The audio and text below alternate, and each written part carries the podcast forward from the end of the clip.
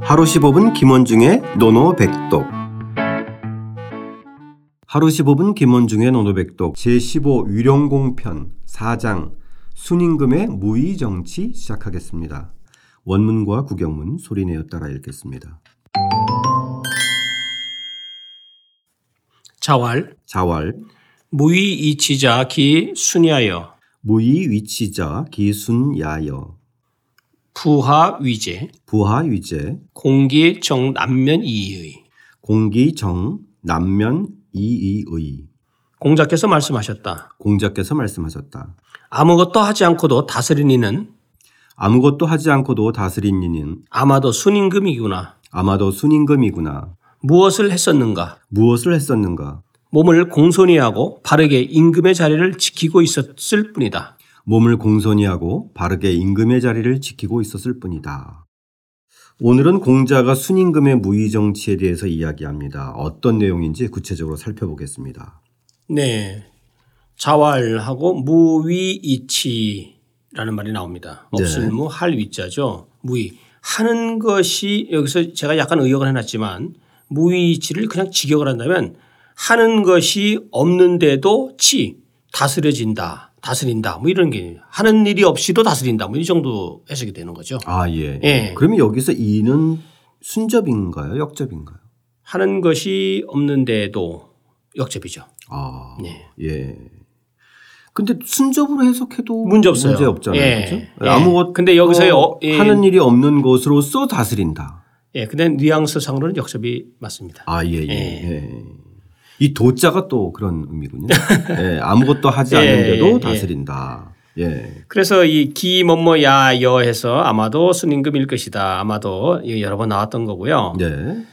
그 다음에 여기에서 무위치라고 하는 것은 굉장히 중요한 개념이죠. 네. 왜냐하면 여기서 아무것도 하지 않는다는 개념은 억지로 하지 않아도 억지로 하지 않는다는 개념이죠. 네.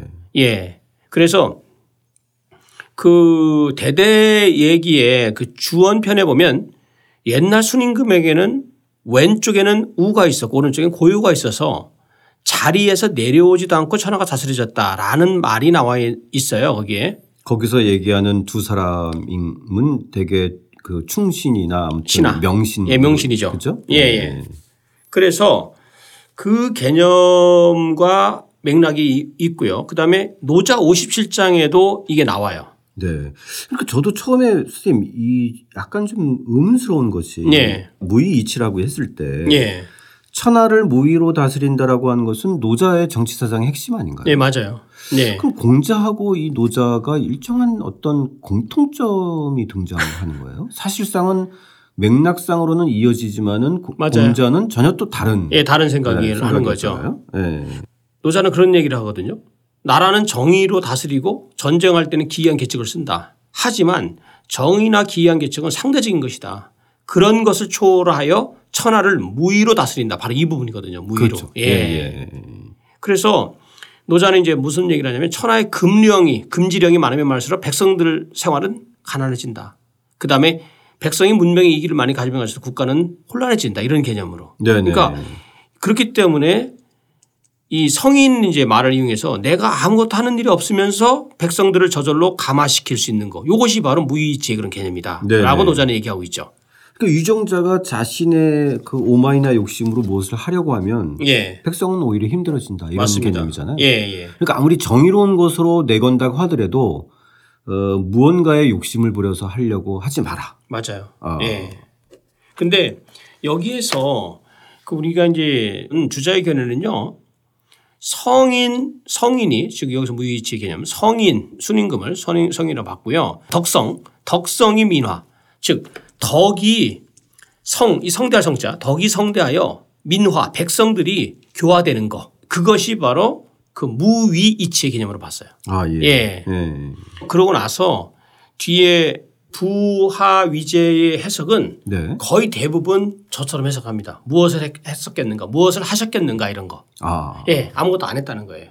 음. 그러니까 무엇을 하려고 하지 않았다는 거죠. 그래서 다산 주의 저기 그 노- 노노 고금주에도 대저 무엇을 하였겠는가 뭐 이런 정도로 하고 네. 근데 그 개념은 뭐냐면 그 한 같은 경우가 한 한이 주석에서 뭐라 하냐면 순임금은 인재를 얻어서 관직을 맡겼기 때문에 무위로 다스렸다는 것이다. 네네. 예, 그리고 나서 형병도 주석에서 뭐라 하냐면 그 순임금이 수- 그 상서 순전을 참조해서 그 순임금이 무려 자신을 도왔던 그 신하들이 몇 명이면 22명이에요.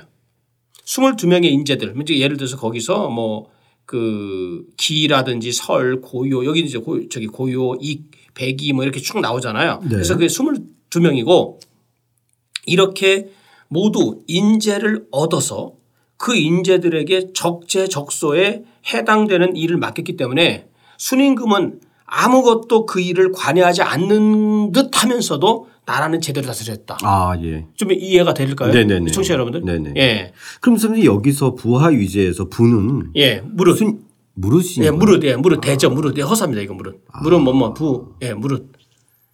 해석을 안 해도 되고요. 네네. 예. 알겠습니다. 그래서 이 부분을 우리가 잘 봐야 되고요.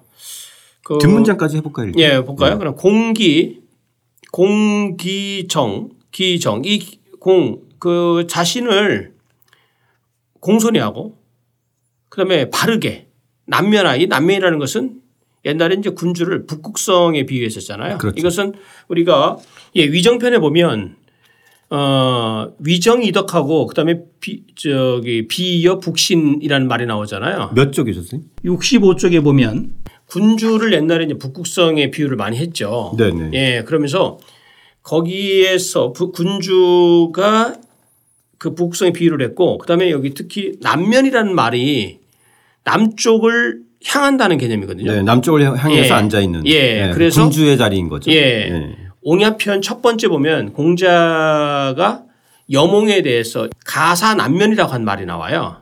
가히 임금을 시킬 만하다. 그 정도로 재주가 뛰어났다고 하는 그런 개념이죠. 네. 그래서- 행- 행정력이 뛰어났으니까. 예, 예. 이 남면이라는 말은 그 군주의 자리를 지키고 있는 거. 그것은 남면이라고 얘기를 했죠. 네. 예.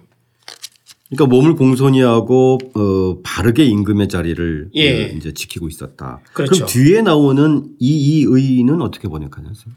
야, 예. 아, 여기서는요, 이거 허사인데, 뭐뭐 할 뿐이다. 아, 이, 예, 뭐뭐 하고. 이 뭐뭐 할 의가. 뿐이다. 이, 이 의가요. 아 예. 예. 그러니까 어, 몸을 공손히 하고 바르게 임금의 자리를 지키고 있었을 뿐이다. 예. 아, 예. 그래서 여기서 공기, 그러니까 공기, 정남면, 이게 이제 다 이렇게 되는 거죠. 음. 자신을 공손히 하고 정남면. 바른 자세로 바르게 남면에 있는 거죠. 항상. 다사는 이, 이 개념에 대해서 뭐라고 했냐면 거기위이 부동야. 즉 그 자리에 있으면서 움직이지 않는 거. 즉 경거망동하지 않는다. 이런 아, 개념으로. 예, 예. 해석을 함부로 나서지 않는. 예, 예, 예. 그 스님께서 지금 말씀하셨듯이 순임금이 무위의 정치를 할 수 있었던 것은 바로 바른 인사 정책, 그렇죠. 그죠? 적재적소에 적절한 인물들을 배치해서 그들 스스로 맡은 바를 충실히 하게 하면 예. 임금이 굳이 나서도 되지 않는. 맞아요. 예.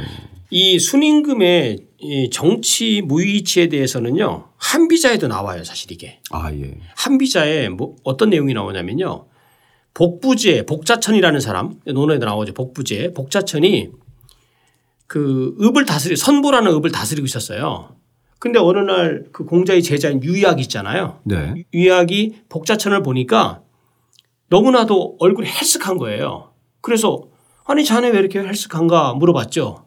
그랬더니 복자천이 뭐라 그랬냐면 아 내가 선보라는 읍을 다스리라고 아둥바둥거리다 보니까 이렇게 얼굴이 저기 이- 아주 헬쓱해졌네 여유해졌네 라고 얘기했죠. 그랬더니 유약이 대- 대뜸 한 말이 내가 듣건데 수- 옛날에 순임금께서는 그 큰 나라를 다스리면서도 얼굴은 마치 혈색이 안색이 천의 얼굴처럼 늘 편안해 보였으며 항상 금슬 즉 검은 걸를 타고 다니면서 그렇게 유유자적하면서 다스렸지만 나라는 정말 잘 들어 달- 다스렸다고 하네. 근데 자네는 맨날 다스린다고 하면서 왜 그렇게 티를 내는가. 혼자 바쁜 예, 거죠. 예, 혼자 바쁜 것처럼 하느냐라고 하면서 핀잔하는 내용이 있어요. 아, 예. 바로 그 장면하고 요 장면하고는 상당히 아, 흥미로운 예, 장면이네요. 얘기가 되는 얘기입니다. 예. 네. 그 감독이 운동장에서 선수처럼 뛰려고 하면 안 되잖아요. 항상 고수들은요 가만히 있으면서 일을 크게 하는 거죠. 그러고 보면 이 무의 정치라고 하는 거는 노자와 지- 그, 이 공자와 한비자가 맥락은 같이 하지만 약간 좀 차이는 있는 것 같아요. 차이는 좀 있죠. 예. 예. 노자의 무의와 이 공자의 무의는 공자는 어쨌든 바른 인사 정책으로 포인트를 좀 맞춘 거고, 예. 그죠? 예.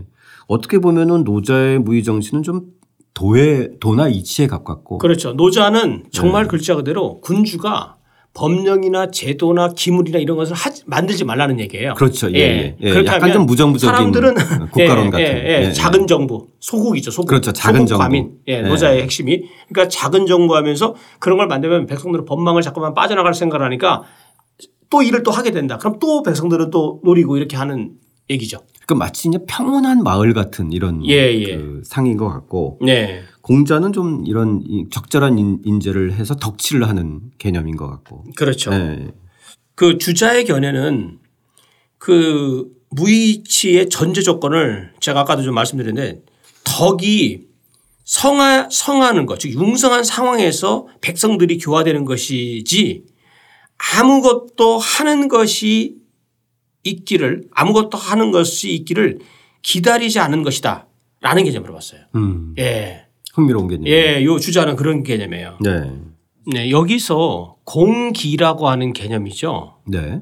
몸을 공손히 한다. 자신을 공손히 한다는 것은 이 논어에서 공자가 일관되게 주장하고 있는 수기, 위기지학에서 수기 치인의 구도의 구도를 가지고 생각해야 됩니다.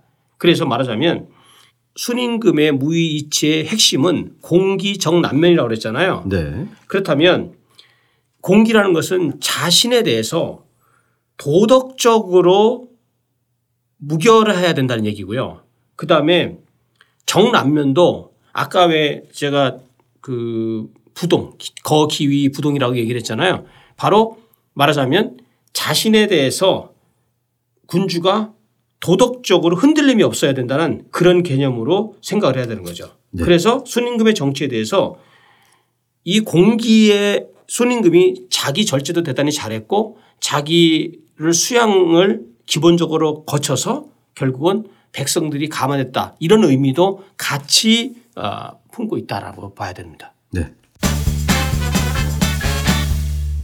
자, 어, 이 오늘은 이 무의이치에 대한 예, 여러 가지 개념들을 맥락상으로 파악을 해봤는데 오늘의 노노백동 뭘로 할까요, 쌤? 아무래도 뭐 무의이치를 해야 되겠죠. 무의이치. 예.